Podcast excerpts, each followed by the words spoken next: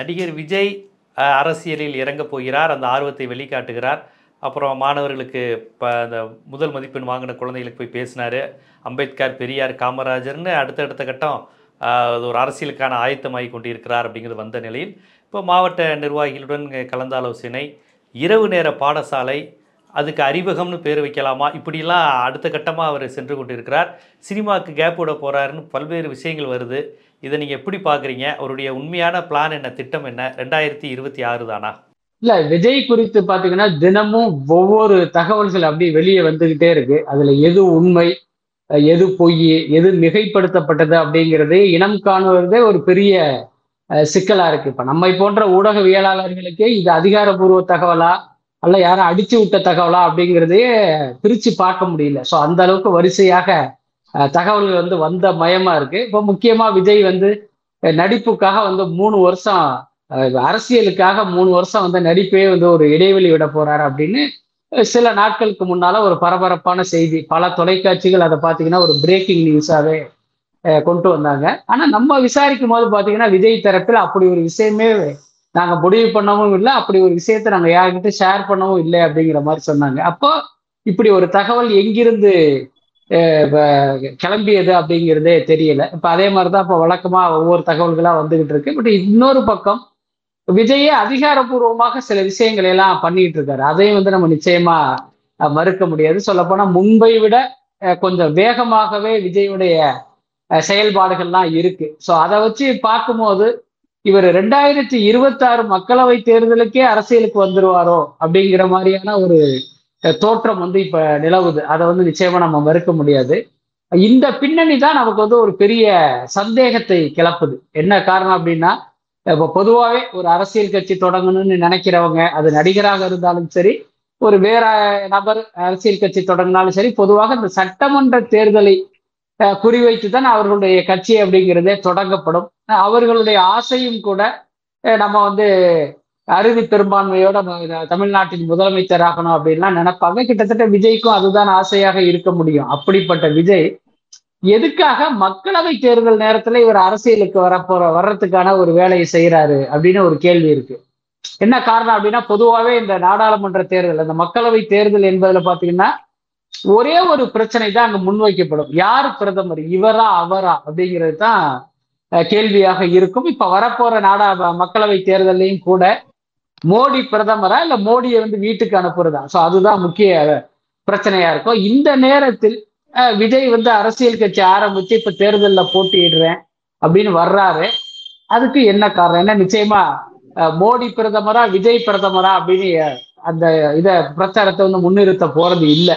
அப்ப எதனால இவர் மக்களவை தேர்தலை குறி வச்சு அரசியலுக்கு வர ஆசைப்படுகிறார் அப்படின்னு கேள்வி எழுப்புனா எனக்கு என்ன தோணுது அப்படின்னா ஒருவேளை இவர் வந்து திமுகவின் வாக்குகளை பிரிப்பதற்காக இப்ப பாஜகவால் களமிறக்கப்பட இருக்கிறாரா அப்படிங்கிறது எனக்கு ஒரு சந்தேகத்தை ஏற்படுத்துது. என்ன காரணம்னா இப்ப தமிழ்நாட்டை பொறுத்தவரையும் பாத்தீங்கன்னா இப்ப திமுக கூட்டணி அதிமுக கூட்டணி. அதிமுக கூட்டணியில பாஜக இருப்பதால் நிச்சயமாக அவர்கள் வந்து மோடியை பிரதமாக்குவதற்காக தேர்தல் களத்திற்கு வரப்போறாங்க. இவங்க வந்து ஆன்டி பிஜேபி இந்த எதிர்க்கட்சிகள் கூட்டணி. இப்ப இந்த இடத்தில் விஜய் உள்ளர வந்தார் அப்படின்னா இப்ப அவர் யாருடைய வாக்குகளை பிரிப்பார் அப்படின்னா நிச்சயமா அஹ், திமுக வாக்குகளை பிரிப்பதற்கு வாய்ப்பு இருக்கு. அதாவது மோடி எதிர்ப்பு வாக்குகளை பிரிப்பதற்கான ஒரு கருவியா விஜய் பயன்படுவதற்கு வாய்ப்பு இருக்கு. ஸோ அப்படி பயன்பட்டால் அதனால் யாருக்கு நன்மை விளையும் அப்படின்னா நிச்சயமா பாஜகவுக்கு தான். ஸோ அதனால பாஜகவினர் இவரை கொம்பு சீவி இந்த தேர்தலில் இவரை இறக்கி விடுறாங்களோ அப்படின்னு எனக்கு ஒரு சந்தேகம் இருக்கு. இது வந்து நம்மளுடைய அனுமானம் தான் அதே நேரம் நாம் ஏன் இப்படி நினைக்கிறோம் அப்படிங்கிறதுக்கு சில காரணங்களும் இருக்கு. அதுல ஓ முதல் காரணம் சில மாதங்களுக்கு முன்னால பாண்டிச்சேரி முதலமைச்சர் ரங்கசாமியை வந்து விஜய் சந்திச்சாரு. உங்களுக்கு பொதுவாகவே விஜய் விஜயை சந்திக்கணும் அப்படின்னு திரையுலகை சேர்ந்தவர்கள் அப்பாயின்மெண்ட் கேட்டாலே மாசக்கணக்குல அஹ், பதில் சொல்லாம அப்படி பெண்டிங்ல வச்சிருப்பாரு விஜய். உதாரணத்துக்கு ஒரு திரையுலக பிரபலம் அஹ், தன்னுடைய மகளுக்கோ மகனுக்கோ கல்யாணம் ஒரு பத்திரிகை கொடுக்கணும் அப்படின்னு அப்பாயின்மெண்ட் கேட்டா கூட அதுக்கு பதில் சொல்றதுக்குள்ள அவங்களுக்கு கல்யாணம் முடிஞ்சு குழந்தையே பிறந்துரும். அது அந்த அளவுக்கு கூட இவங்க கிட்ட இருந்து பதில் வராது. ஸோ அப்படிப்பட்ட விஜய் இப்போ இங்க லோக்கல்ல இருக்கிற அரசியல் பிரமுகர்கள் சந்திக்கிறதுக்கு நேரம் கேட்டாலும் கூட அவர் யாரையுமே சந்திக்க மாட்டார். ஆனா பாண்டிச்சேரி முதலமைச்சர் ரங்கசாமிய விஜய் சந்திச்சார் அப்படின்னா அதுக்கு என்ன காரணம் இருக்க முடியும்? ஒருவேளை விஜய் மக்கள் இயக்கத்தினுடைய பொறுப்பாளர். அஹ், புஷி ஆனந்த் வந்து இங்கு ஏற்கனவே என்ஆர் காங்கிரஸ் உடைய முன்னாள் எம்எல்ஏ. ஸோ அவர் மூலமா தான் ரங்கசாமி வந்து விஜய் சந்திச்சிருப்பார் அப்படிங்கிறது சர்வ நிச்சயமா நமக்கெல்லாம் தெரியுது. ஆனாலும் அந்த சந்திப்புக்கு வந்து ஒரு நோக்கம் இருக்கணும்ல. ஸோ அந்த நோக்கம் என்ன அப்படிங்கிறது நம்ம கேள்வி.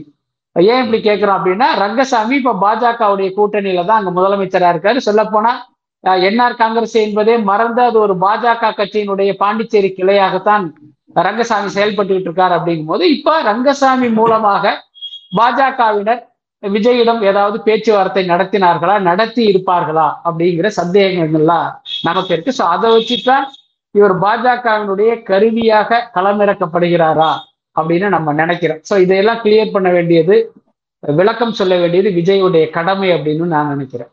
ஆனால் பொதுவாக விஜயோட திரைப்படங்களில் ஜிஎஸ்டிக்கு எதிராக பேசுவது ஒரு ஒரு தன்னை ஒரு பாஜகவுக்கு அது குறிப்பாக ஒரு இந்துத்துவத்துக்கு எதிரான நபராக காண்பித்துக் கொள்வது ஜோசப் விஜய் அப்படிங்கிற விமர்சனம் வந்தவனா ஆமா நான் ஜோசப் விஜய் தான் என்று பேசினது. ஓரளவுக்கு பாஜக எதிர்ப்பு மனநிலை கொண்டவர்களாக அவர் ரசிகர்கள் இருந்தார்கள் என்பதை காமிச்சிச்சு. அதை உடனே ரசிகர்கள் கொண்டாடினாங்க. பாஜக எதிராக விஜயை முன்னிறுத்தினாங்க அவருடைய மெர்சல் படம் அந்த மாதிரி விஷயங்களில். அப்புறம் அந்த கோவில் கட்டுறது முக்கியமாக மருத்துவமனை கட்டுறது முக்கியமானலாம் அந்த மெர்சலில் டயலாக் வந்தது கடுமையான விமர்சனமாச்சு.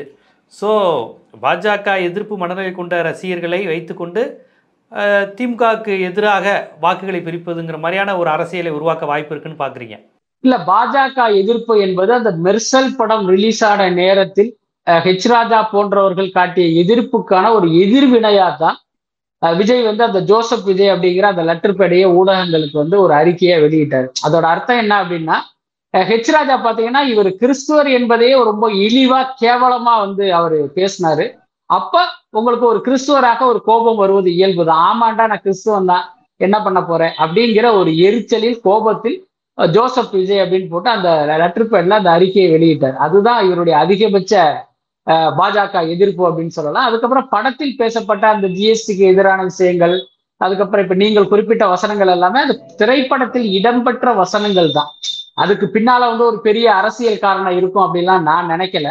அதுக்கப்புறம் அன்றைக்கு விஜய் ரசிகர்கள் வந்து அதை கொண்டாடியதற்கு காரணம் என்னன்னா பாஜக எதிர்த்த போது வாய்மூடி மௌனமாக இல்லாமல் விஜயை ரியாக்ட் பண்ணதை அவங்க ரசிச்சாங்க. மற்றபடி விஜயுடைய ரசிகர்கள் எல்லாமே ஒரு ஆன்டி பிஜேபி மூடு உள்ளவர்களாக பார்க்க முடியாது. எல்லாத்துக்கும் மேல அந்த பாஜக எதிர்ப்பு என்பது இன்றைக்கும் விஜய்க்கு இருக்கிறதா அப்படிங்கிற ஒரு கேள்வி வந்து நாம நிச்சயமா கேட்கலாம். என்ன காரணம்னா அதற்கு பிறகு மாஸ்டர் படப்பிடிப்பு படப்பிடிப்பு நடக்கும்போது இவர் வீட்டுல ரெய்டு நடந்தது. அந்த ரெய்டுக்கு பிறகு விஜய் வந்து எது குறித்தும் வாய் திறப்பதில்லை. இப்ப மாநில அரசு செய்கிற ஒரு தவறான திட்டங்கள் குறித்தும் அவர் பேசுறது இல்ல ஒன்றிய அரசு தொடர்பான விஷயங்கள் குறித்தும் அவர் பேசுறது இல்ல கிட்டத்தட்ட எனக்கு தெரிஞ்சு அந்த பாஜக எதிர்ப்பு என்பதே கிட்டத்தட்ட அவர் மறந்துட்டாரு அப்படின்னு தான் நான் நினைக்கிறேன். ஏன்னா அந்த பாஜக எதிர்ப்புங்கிற மனநிலையில் விஜய் இருந்திருந்தால்னா அதுக்கப்புறம் எத்தனையோ அக்கிரமங்கள்லாம் நடந்தது. இப்ப கூட பாத்தீங்கன்னா ஒரு பொது சிவில் சட்டத்தை எடுத்துட்டு வரணும்னு வந்து பாஜக வந்து அறிவிச்சிருக்காங்க. அது குறித்து கூட அவர் வந்து எந்த கருத்தையுமே சொல்லவே இல்லை. அதனால விஜய்க்கு வந்து இன்றைக்கும் பாஜக எதிர்ப்பு மனநிலை இருக்கும் அப்படின்னு நான் நம்பல. எல்லாத்துக்கும் மேல நீங்க அரசியலுக்கு வரணும் அப்படின்னு முடிவு பண்ணிட்டீங்க அப்படின்னா நீங்கள் ஒரு கட்சியை ஒரு நிரந்தர எதிரியாவெல்லாம் வச்சிருக்க முடியாது. சோ அந்த யதார்த்தத்தையும் விஜய் வந்து புரிஞ்சிருப்பார் அப்படின்னு தான் நான் நினைக்கிறேன். அப்போ ஒரு பாஜக இப்போதைக்கு நேரடியாக நம்மளால் பெற முடியாதுங்கிறனால எப்படி ரஜினியை கொண்டு வர முயற்சி செஞ்சாங்களோ அது அந்த பாணி தான் விஜய்னு பாக்குறீங்க. நிச்சயமா. ரஜினியை வந்து நம்பினாங்க நம்புனாங்க. பெரிய அளவில் ரஜினியை வந்து பாஜக நம்பியது. அதற்கு வந்து ரஜினி வந்து உடன்படலைன்னு சொல்ல முடியாது. அவருடைய உடல்நிலை ஒத்துழைக்காததால் அவர் வந்து பின்வாங்கிட்டாரு. இப்ப அதற்கு அடுத்து யார் அப்படின்னு இவர்கள் வலை வீசும் போது விஜய் வந்து அவர்களுக்கு ஒரு மாபெரும் மக்கள் சக்தி உள்ள ஒரு தலைவராக அவங்க கண்ணுக்கு தெரிஞ்சிருப்பதற்கு வாய்ப்பு இருக்கு. இதெல்லாம நான் ஏற்கனவே சொன்ன மாதிரி என்ன ரங்கசாமி மட்டும் இல்ல பிரசாந்த் கிஷோரோடும் விஜய் வந்து ஒரு சந்திப்பு நடத்தியதாக சில மாதங்களுக்கு முன்பு ஒரு தகவல் வந்தது அது பற்றி ஒரு உறுதியான தகவல் இல்லை என்றாலும் அப்படி ஒரு சந்திப்பு நடந்திருப்பதற்கு வாய்ப்பு இருக்கு. அப்ப பிரசாந்த் கிஷோர் உள்ள வர்றாரு அப்படின்னா அவர் தன்னிச்சையா இவருக்கு தேர்தல் பணி செய்வதற்காக வந்தாரா அல்லது வேறு கட்சியின் தூதுவராக வந்தாரா அப்படின்லாம் கேட்டா ஒருவேளை அவரையும் கூட பாஜக தன்னுடைய தூதுவராக பயன்படுத்தி இருப்பதற்கு வாய்ப்பு இருக்கு.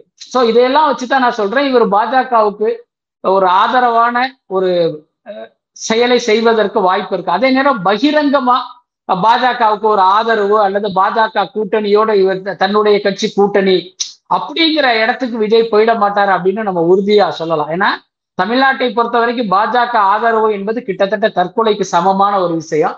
அதை வந்து விஜய் செய்ய மாட்டார். அதே நேரம் என்னன்னா அவர்களுக்கு சாதகமான ஒரு முடிவு கிடைப்பதற்கு இவர் வந்து ஒரு கருவியாக பயன்படுவதற்கு வாய்ப்பு இருக்கு. அதான் இது எல்லாமே இவர் மக்களவை தேர்தலுக்கு அந்த கட்சியை தொடங்கி அரசியலுக்கு வந்தால் இந்த நம் சந்தேகங்கள் எல்லாமே இதோட வந்து பொருந்தி போகும். ஒருவேளை விஜய் வந்து மக்களவை தேர்தலுக்கு வரல ரெண்டாயிரத்தி இருபத்தாறு சட்டமன்ற தேர்தலுக்கு தான் வருகிறார் அப்படின்னா இது எல்லாமே நம்ம அப்படியே ஒதுக்கி வச்சிடலாம் இல்லை சட்டமன்ற தேர்தலில் வந்தால் இந்த சந்தேகங்கள் எதுவுமே முகாந்திரம் இல்லைங்கிறீங்களா? இல்ல நிச்சயமா. ஏன்னா அந்த நேரத்துல பாத்தீங்கன்னா விஜயுடைய நோக்கம் என்பது நம்ம தமிழ்நாட்டின் முதலமைச்சர் ஆகணும் அப்படிங்கிற ஒரே ஒரு அஜெண்டா தான் அவருக்கு இருக்கு. அப்ப அன்றைக்கு அந்த தேர்தல் களத்துக்கு வருவாரு. அவருக்கு யாரில் எதிரில் இருக்க எதிரணியில் இருக்காங்களோ அவங்களோட மல்லு கட்டுறதுங்கிறது அது தவிர்க்கவே முடியாது. அதை வந்து இவர் பாஜகவுக்கு ஆதரவா அஹ், திமுகவோட மல்லு கட்டுறாரு அப்படின்னு சொல்ல முடியாது. ஏன்னா விஜயுடைய டார்கெட் வந்து முதலமைச்சர் பதவி. அப்ப இன்றைக்கு முதல்வராக இருப்பவர் மீது பாத்தீங்கன்னா நீங்க விமர்சனம் செய்தால்தான் நீங்க அந்த வெற்றியை அடைய முடியுங்கிற அடிப்படையில் வந்து அவர் திமுகவை விமர்சனம் பண்ணலாம். அவர்களோட இருந்து கடுமையா வந்து அவங்களோட மல்லு கட்டலாம். அது வந்து பாஜகவுக்காக இவர் செய்கிறார் அப்படின்னு நம்ம எடுத்துக்க முடியாது. ஆனா மக்களவை தேர்தலில் அந்த வேலையை அவர் பார்த்தார் அப்படின்னா நிச்சயமாக இது வந்து யாரோ ஒருத்தருக்கான வேலையை விஜய் செய்கிறார் அப்படின்னு தான் நம்ம அர்த்தப்படுத்திக்க முடியும். இப்போ சினிமாவுக்கெல்லாம் இடைவெளி விடுவது அப்படிங்கிறது உண்மைதான். ஒரு மூன்று ஆண்டுகளுக்கு சினிமாவில் நடிக்க மாட்டார். அப்படி தானே இந்த படத்துக்கு இல்ல இல்ல. அது வந்து வதந்தி. என்னன்னா அப்படி ஒரு தகவல் வரும்போது நாம் விஜய் தரப்பிலேயே அதை குறித்து நம்ம கிராஸ் செக் பண்ண முனைந்த போது இல்லைங்க அப்படியெல்லாம் கிடையவே கிடையாது. இது யாரோ தவறான ஒரு தகவலை பரப்பியிருக்காங்க அப்படிங்கிற மாதிரி சொன்னாங்க. இன்னொன்னு என்னுடைய புரிதல் என்ன அப்படின்னா இன்றைக்கு விஜய் இருநூறு கோடி ரூபா சம்பளம் வாங்குறாரு. வருடத்துக்கு ரெண்டு படம்னா நானூறு கோடி ரூபா. லியோ படம் வெற்றி அடைந்தால் அடுத்த வருஷம் விஜய் சம்பளம்ங்கிறது இரநூத்தம்பது கோடி ரூபாய் அப்ப அவருடைய ஆண்டு வருமானம் ஐநூறு கோடி ரூபா. அப்போ ஒரு மூணு வருஷம் இவர் பிரேக் விடுறதா வச்சுக்கிட்டா கிட்டத்தட்ட ஆயிரத்தி ஐநூறு கோடி ரூபா. ஆயிரத்தி ஐநூறு கோடி ரூபாயை இழந்து இந்த தமிழ்நாட்டு மக்களுக்கு இவர் சேவை பண்ணுவதற்காக வருகிறாரா? வருவாரா? அப்படி ஒருவேளை வருவதாக இருந்தால் அப்ப விஜயுடைய கணக்கு என்ன? இந்த இழந்த ஆயிரத்தி ஐநூறு கோடியை எங்க எடுப்பாரு? அப்படிலாம் நிறைய கேள்விகள்லாம் இருக்கு. அதனால அதற்கு வந்து வாய்ப்பு இல்லை அப்படின்னு தான் நான் நினைக்கிறேன். அந்த மாதிரி பண்ண மாட்டார் அப்படிங்கிறீங்க. இப்போ ரஜினிகாந்துங்கிறவர் பா இப்போ பாஜக இயக்குச்சு பாஜக ஆதரவு தந்துச்சுன்னு யாரும் சொல்ல முடியாத அளவுக்கு ரொம்ப பகிரங்கமாக வந்து ஆதரவே தந்தார் அவர் வெளிப்படையாக ஆனால் விஜய் வந்து அப்படி வெளிப்படையாக செய்ய மாட்டார்னு நினைக்கிறேன். இப்போ ரஜினிக்கு ஒரு குருமூர்த்தி மாதிரி விஜய்க்கு யார் அப்படிங்கிற ஒரு கேள்வி இருக்குல்ல? அந்த மாதிரி நெருங்குற நபர்கள் யாரும் இருக்காங்களா? ஏன்னா பெரும்பாலும் நடிகர்கள் அரசியலுக்கு வரும்போதெல்லாம் யாராவது ஒரு ரைட் விங் ஆட்கள் அது வலதுசாரி நபர்கள் வந்து பக்கத்தில் போய் உட்காந்துக்குவாங்க அப்படிங்கிறது ஒரு பொதுவான பார்வையாக இருக்கும். பொதுவாக நடிகர்களுக்கு பின்னாடி யாரோ ஒரு திராவிட கட்சியிலேருந்து வந்த நடிகராக இருந்தால் கூட யாரோ ஒரு வலதுசாரி மனநிலை கொண்டவர்கள் திராவிட எதிர்ப்பு மனநிலை கொண்டவர்கள் இருப்பாங்க. எம்ஜிஆர் பக்கத்தில் கூட அந்த மாதிரி சில பத்திரிகையாளர்கள் இருந்தாங்கங்கிற விமர்சனம் உண்டு. அதே போல் ரஜினிகாந்துக்கு யாருங்கிறது ஊருக்கே தெரியும். யார் அப்படி இருந்தாங்கங்கிறது. அவங்க பெரும்பாலும் பத்திரிகையாளருங்கிற பேரில் தான் போய் உட்காந்துக்குவாங்கன்னு அது மாதிரி விஜய் யாரோடையாவது அந்த அது மாதிரி வலதுசாரி இந்துத்துவ மனநிலை கொண்ட பத்திரிகையாளர்களோடு தொடர்பு இருக்காரா? டெல்லியிலேயோ அல்லது சென்னையிலேயோ? இல்ல அப்படி சொல்ல முடியாது. ரஜினியை பொறுத்த வரைக்கும் பாத்தீங்கன்னா அவருடைய கருத்தியலே வந்து கிட்டத்தட்ட ஒரு ஆர்எஸ்எஸ் உடைய கருத்தியலோட ரொம்ப நெருக்கமானது தான் சொல்ல போனா இவரே அதில் அந்த கருத்தோட உடன்பட்ட ஒருத்தர் தான். அதை பல சந்தர்ப்பங்களில் அவர் பாத்தீங்கன்னா அப்படியே வெளிப்படுத்திக்கிட்டே வந்தாரு. இந்த அரசியல் கட்சியை தொடங்கும் போது பாத்தீங்கன்னா அது இன்னும் ஒரு வீரியமாக வெளிப்பட்டது. அதனால அவர் பாத்தீங்கன்னா பகிரங்கமாவே பாஜக அருகில இருந்தார் அவரு.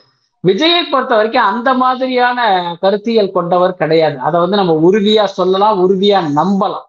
ஆஹ் நிச்சயமா விஜய் வந்து அப்படிப்பட்ட மனிதர் கிடையாது. அதே நேரம் என்னன்னா நாம் ஏற்கனவே சொன்ன மாதிரி அவருக்கு கொடுக்கப்படுகிற நெருக்கடி அழுத்தம். ஸோ அதன் காரணமாக வேறு வழி இல்லாமல் அவர்களுடைய விருப்பத்தை நிறைவேற்றுவதற்கு அவர் சம்மதித்திருப்பதற்கு வாய்ப்பு இருக்கு. அதே மாதிரி நீங்க கேட்ட மாதிரி அவருக்கான ராஜகுருவாக இப்ப யார் இருக்காருங்கிறது உறுதியா தெரியல. ஆனா வெளி தோற்றத்துக்கு பார்க்கும்போது புஷியானந்த் கூட இருந்தாலும் புஷியானந்த் சொல்வதை கேட்டு விஜய் செயல்படுவதாக நம்ம அர்த்தப்படுத்திக்க கூடாது. நான் அறிந்த வரையில் விஜய் சொல்வதை செய்கிற ஒரு செயல் வீரரா தான் புஷி ஆனந்த் இருக்காரு அதுக்கப்புறம் பழக்கருப்பையா அவரை சந்திச்சார். அவரோட பல மணி. நேரம் டிஸ்கஸ் பண்ணார் அப்படின்னு ஒரு தகவல் வந்தது. அது இல்லாம இப்ப சமீபத்தில் பாத்தீங்கன்னா பல ஐஏஎஸ் ஐபிஎஸ் அதிகாரிகள் அதாவது ஓய்வு பெற்ற ஐஏஎஸ் ஐபிஎஸ் அதிகாரிகளோட அவர் தொடர்புல இருக்கிற மாதிரி சொன்னாங்க. இதை தவிர ஊடகங்களை சார்ந்த யாருமே அவரோட நெருக்கமாக இருப்பதாக நான் அறிந்த வரையில் எனக்கு தகவல் இல்லை. என்ன ஒருவேளை நமக்கு தெரியாம வேற யாரும் இருக்காங்களான்னு தெரியல. ஆனா தொண்ணூறு சதவீதம் அதுக்கு வாய்ப்பு இல்லை அப்படின்னு தான் நான் நினைக்கிறேன். அது அல்லாம அவருக்கு நெருக்கமான நண்பர்கள்னு சில பேர் இருக்காங்க. அவருடைய அதிகபட்சமா அவர் மனம் திறந்து பேசுவது அப்படிங்கிறது அந்த நான்கைந்து பேரோட தான். அதில் வந்து பெரிய அரசியல் புலமை மிக்கவர் யாரும் இருக்காங்களாங்கிறது எனக்கு தெரியல. மூத்த பத்திரிகையாளர் மாதிரி யாரும் இல்லைங்கிறீங்க. இல்ல மூத்த பத்திரிகையாளர் மீன்ஸ் இப்ப குருமூர்த்தியும் மூத்த பத்திரிகையாளர். குருமூர்த்தியும் பத்திரிகையாளர் தான் இந்த நாட்டுல. பட் அதே நேரம் நிச்சயமாக இப்ப விஜய் இப்படி ஒரு ஐடியாவுல இருக்காரு அப்படிங்கும்போது பல பேர் அவருக்கு நெருக்கமா வந்து இந்த. மாதிரியான ஆலோசனைகள் சொல்வதற்கு வாய்ப்பு இருக்கு. பட் ஆனா விஜயை பொறுத்த வரைக்கும் பாத்தீங்கன்னா மற்றவர்கள் சொல்வதை அதை அப்படியே எடுத்துக்க மாட்டார். அது எல்லாத்தையும் தலையாட்டிக்குவார். பட் அவர் சுயமாக முடிவெடுக்கிற ஒரு கேரக்டர் தான் அவர். பட் எதிர்காலத்துல எப்படி இருப்பாருங்கிறது நமக்கு தெரியல. பார்க்கலாம். இல்ல அவர் ரஜினிகாந்த் போல் ஒரு ஒரு மதவாத சிந்தனைக்கு மூழ்குபவர் அல்ல அப்படிங்கிறத நீங்கள் சொல்வதை புரிந்து கொள்ள முடியுது. ஏன்னா ரஜினிக்கு அப்படி இயல்பாகவே அவங்க பாலச்சந்தர் பிராட்டப்பில் இருந்து அவருக்கு இயல்பாகவே அந்த மனநிலை இருந்துச்சு. அதனால் ஈஸியாக பாஜக கேட்ச் பண்ண முடிஞ்சு நீங்கள் சொல்கிறீங்க ஆனால் விஜய் போன்றவர்கள் இந்துத்துவ மதவாத சிந்தனையுடன் கண்டிப்பாக இருக்க மாட்டாங்க அப்படிங்கிறது உங்களை போன்ற நெருங்கி பழகினவங்களுக்கு தெரியுது. ஆனால் இந்துத்துவ மதவாத சிந்தனைக்கு எதிரான ஒரு திராவிட முற்போக்கு ஒரு இடதுசாரி ஒரு தமிழ் தேசிய அந்த உணர்வு தாக்கமும் அவர்கிட்ட இருக்கான்னு தெரியலையே. நீங்க நீங்க எப்படி பாக்குறீங்க அதை? இல்ல எனக்கு அந்த மாதிரி எதுவும் அவரிடம் இருப்பதாக தெரியல.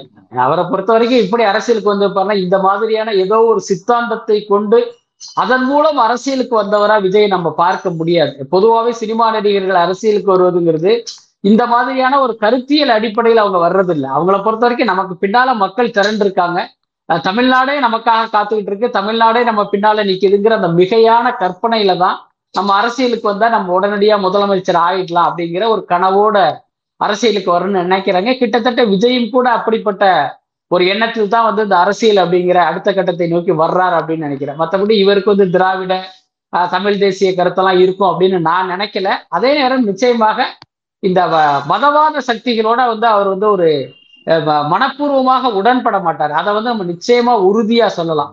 அதுக்கடுத்து இப்படி பாஜகவுக்கு வந்து ஒரு கருவியா பயன்படுவாரு. அவங்களுக்கு வந்து ஒரு சாதகமான ஒரு விஷயத்தை செய்ய எப்படி தலைப்படுவார் அப்படிங்கிற கேள்வி எல்லாருக்கும் இருக்கலாம்.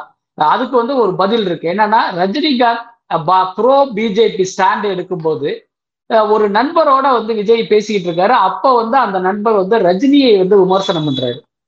ரஜினி வந்து தன்னை வாழ வச்ச மக்களை மறந்துட்டு பாஜகவோட போயிட்டாரு. அஹ், ரஜினியுடைய இந்த வெற்றியில வந்து சிறுபான்மை மக்களுக்கெல்லாம் பங்கு இல்லையா? அவங்க எல்லாம் இவர் படத்தை பணம் கொடுத்து பார்க்கலையா? இன்னைக்கு அவங்களுக்கு எதிரான ஒரு கட்சியோட போறாரு அப்படிங்கிற மாதிரி ரஜினியை விமர்சனம் பண்ணும்போது விஜய் சொல்லியிருக்காரு நீங்க அப்படிலாம் ரஜினியை பார்க்காதீங்க. அவருக்கு என்ன நெருக்கடியோ அவருக்கு என்ன அழுத்தம் கொடுத்தாங்களோ அவருக்கு என்ன பிரச்சனையோ அதனால நீங்க வந்து ரஜினியை வந்து இதை வச்சு நீங்க அவரை இது பண்ணக்கூடாதுங்கிற மாதிரி ஒரு வார்த்தையாரு. பயன்படுத்திருக்காரு. நீங்க அதை அப்படியே வந்து விஜய் என்ன நினைப்பாருன்னு கேட்டீங்கன்னா இப்ப அவருக்கும் அது பொருந்தும் தானே.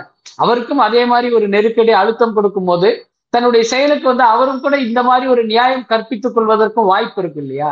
சோ அதை வச்சுதான் விஜய் வந்து இப்படி போயிடுவாரோ அப்படிங்கிற என்னுடைய சந்தேகத்தை நான் எழுப்புகிறேன். அதான் பாம்பின் கால் பாம்பறிங்கிற மாதிரி கொள்கை கருத்தியலை விடுங்கங்க. என்ன இதோ அது பய பயன்படுத்திக்க வேண்டியதானே? ரஜினிக்கு வந்த நெருக்கடியை தனக்கு வந்து நெருக்கடியாக அவர் உணர்கிறார் என்றால் அவருடைய அரசியல் என்ன எப்படிலாம் அவர் போக வாய்ப்பு இருக்குன்னு நம்ம புரிஞ்சுக்கலாம். அப்படி சொல்ல வர்றீங்க. நிச்சயமா எல்லாத்துக்கும் மேல சினிமா நடிகர்கள் அரசியலுக்கு வருகிறார்கள் என்றால் அவர்களுக்கு ஒரே ஒரு அஜெண்டா தான். அவர்கள் சம்பாதித்த பணத்தை மிச்ச காலத்திலும் பாதுகாக்கணும். எந்த ரெய்டும் வராம இருக்கணும். ஏன்னா பொதுவாகவே நீங்க பாத்தீங்கன்னா ஒரு நடிகரா நீங்க எவ்வளவு பெரிய ஆளா வேணாலும் இருக்கலாம். அமிதாப் பச்சனா இருந்தாலும் கூட அவர் வீட்டுக்கும் ஐடி ரெய்டு வரும். ஆனா நீங்க ஒரு லெட்டர் பேடு கட்சி ஆரம்பிச்சிட்டா அந்த கட்சி தலைவர் வீட்டுக்கு ரெய்டு வராது. இதுதான் யதார்த்தம் இங்க.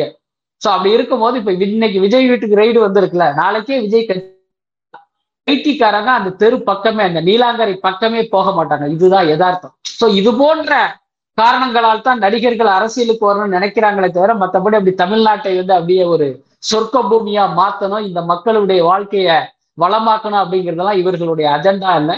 அப்படி யாராவது நினைச்சாங்கன்னா அதை விட ஒரு முட்டாள்தனம் வேற எதுவுமே கிடையாது அப்படிங்கிறது தான் என்னுடைய கருத்து. ஆனால் நீங்கள் இதில் குறிப்பிட்ட மாதிரி பழக்கருப்பையா அந்த சர்க்கார் படத்தில் நடித்து முடிச்சதுக்கு பிறகு நியூஸ் எயிட்டீனில் நான் இருந்தப்போ அவர் கொடுத்த பேட்டி நினைவு இருக்கு. விஜயை பற்றி கொஞ்சம் புகழ்ந்து தான் அவர் பேசினார். ஒருவேளை படம் நடித்து கொடுத்ததுனால அந்த அந்த அந்த பீரியடில் எல்லாரும் பெருமையாக பேசுவாங்க. இருந்தாலும் அவர் சொன்னது விஜய்க்கு இவ்வளோ ரசிகர்கள் இருக்கிறாங்க. விஜய்க்கு வந்து அவ்வளோ பெரிய கூட்டம் இருக்குது அப்படின்னு பழகருப்பையாக ஒரு பெரிய அவருடைய அனுபவத்துக்கு பெரிய அளவில் நடிகர் விஜயை வந்து புகழ்ந்து பேசினார். இப்போ அவர் தனி கட்சி வேறு நடத்திக்கிட்டு இருக்கிறாரு. அந்த படம் இருந்தப்போ ஏதோ கமலஹாசன் கட்சியிலே இருந்தாரா என்னன்னு சரியாக தெரில எனக்கு. ஆனால் வந்து இப்போ தனி கட்சி நடத்திக்கிட்டு இருக்காரு. ஒருவேளை விஜய்க்கு ஆலோசகராக போனால் போயிடுவாரா அவர்? வாய்ப்பு இருந்தா. அதை பத்தி எனக்கு தெரியாது. அவர் எப்படின்னா விஜய் கூட நடித்த அடிப்படையில் விஜயுடைய கேரக்டர் அனலைஸ் பண்ணி அவருக்கு வந்து ஒரு சர்டிபிகேட் கொடுத்திருப்பதற்கு வாய்ப்பு இருக்கு. இப்ப நாமும் கூட தனிப்பட்ட முறையில் விஜயை பத்தி கேட்டீங்க அப்படின்னா உண்மையில அவர் ஒரு சிறந்த நடிகர் மட்டும் இல்ல ஒரு சிறந்த ஹியூமன் பீயிங் ஒரு நல்ல மனிதர். நாம் தனிப்பட்ட முறையில் அவரோட பழகிய வகையில் பார்த்தீங்கன்னா நான்லாம் விஜய் வந்து மனப்பூர்வமா என்னுடைய தம்பி மாதிரி நினைக்கிறேன். அதுல எல்லாம் எந்த மாற்றமே கிடையாது. அதே நேரம் நடிகர் நாடாளக்கூடாது அப்படிங்கிறது நம்மளுடைய கொள்கை. என்னை ஆள்கிற தகுதி வந்து ஒரு மிகப்பெரிய அறிவாளிக்கு தான் உண்டு அப்படின்னு நான் நினைக்கிறேன். அதனால நடிகர் நாடாளுவதை நான் விரும்பவில்லை. அதன் அடிப்படையில தான் அவர் அரசியலுக்கு வருவதை நாம் எதிர்க்கிறோம். மற்றபடி தனிப்பட்ட முறையில் வந்து விஜய் வந்து பாத்தீங்கன்னா நம்ம நிச்சயமா ஒரு சிறந்த ஹியூமன் பீயிங்கா தான் நான் பாக்குறேன். ஸோ அந்த அடிப்படையில் தான் அவரும் கூட விஜய்க்கு வந்து அப்படி ஒரு நச்சான்றிதழை அஹ், கொடுத்திருப்பார் அப்படின்னு நான் நினைக்கிறேன். இல்லை அதான் ரொம்ப முக்கியமான விஷயம். நீங்கள் சொல்கிறது வந்து அவர் இந்துத்துவாவும் கிடையாது. ஆனால் அதே சமயம் அந்த வலதுசாரி கருத்தியலை எதிர்கொள்கின்ற தடுப்பரணாக இருக்கக்கூடிய இடதுசாரி கருத்தியலோ ஒரு தமிழ் உணர்வோ திராவிட கருத்தியலோ அதுவும் எதுவும் கிடையாது. அப்படிங்கிறப்ப வெற்றிடத்தை காற்று நிரப்புங்கிறப்ப அந்த அந்த இடத்த யாரோ ஒரு பாஜக நபர் அதாவது பாஜக நபர்னா அவர்னா இந்துத்துவாவாக இருக்கணும். இன்றைக்கி பாஜகவில் இருக்கிறவங்களா நான் ஆர்எஸ்எஸ்காரங்களா நீங்கள் சொல்கிற மாதிரி அவருக்கு என்ன நெருக்கடியோ அப்படிங்கிற மாதிரி இருக்கிறவங்களா கூட இருக்கலாம். அந்த அடிப்படையில் பாஜக பயன்படுத்தி கொள்ள வாய்ப்பு இருக்குது அப்படிங்கிறத ரொம்ப விரிவாகவே உதாரணங்களுடன் ஆதாரங்களுடன் நம்ம ஜீவா டுடே பார்வையாளர்களுக்கு எடுத்து வச்சிங்க. விஜய் அரசியல் குறித்து தொடர்ச்சியாக நீங்கள் பேசிட்டு வரீங்க. அந்த வகையில் இப்போது அவர் என்ன முடிவு எடுப்பார் அப்படிங்கிறதுக்கான பல்வேறு ஊகங்களை நம்ம மக்கள் முன்னாடியே பல்வேறு கேள்விகளாக வச்சு ரொம்ப விரிவாக இந்த நேர்காணல் கொடுத்துருக்கீங்க.